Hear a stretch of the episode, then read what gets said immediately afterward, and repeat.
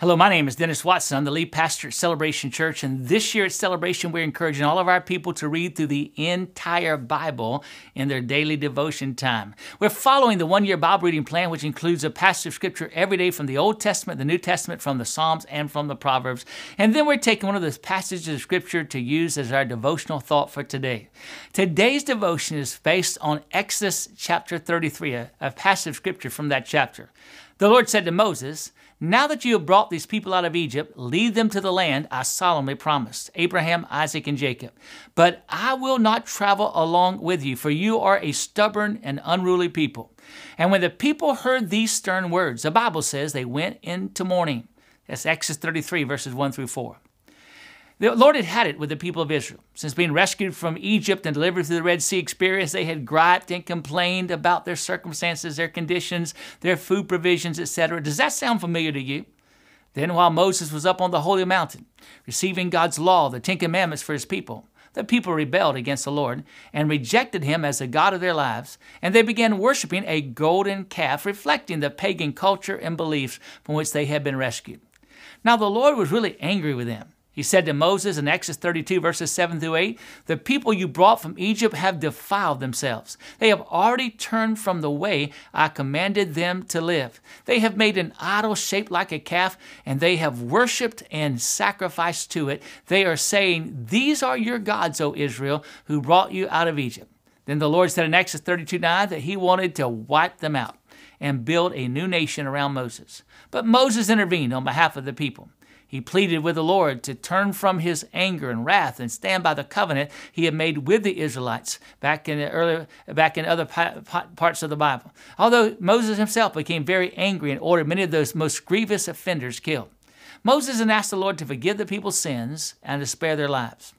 Although the Lord was willing to forgive, Many suffered as a result of their sins. You can read about that in the last parts of Exodus chapter 32.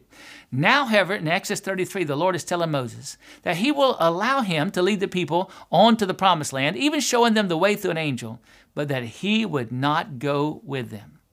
Let me ask you a question Have you ever rebelled against the Lord, indulged in idolatry, and committed blasphemy against the Lord?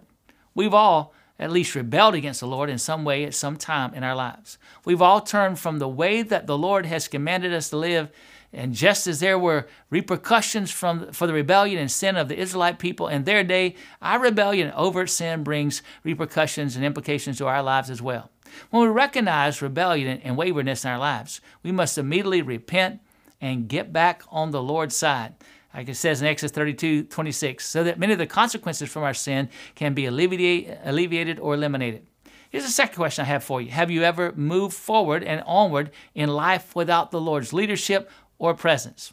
Again, most of us have been in this position at some point since our Christian conversion. We have made decisions, we've moved to locations or vocations, we've entered into relationships, etc., without seeking counsel from the Lord or without following His leadership. When we are tempted to move forward and onward without the Lord, uh, we must determine and fully understand the consequences there are for us. We must become like the Israelite people who refused to move on unless the Lord went with them. Moses said to the Lord, If you don't go with us personally, don't let us move a step from this place. Exodus 33 15. And here's our primary question for today Are you moving forward and onward in life, or even remaining stuck in life without the Lord's leadership, direction, presence, power, and provision in your life. You could be if you haven't repented of sins from the past or present, or if you're not worshiping and following God every day of your life.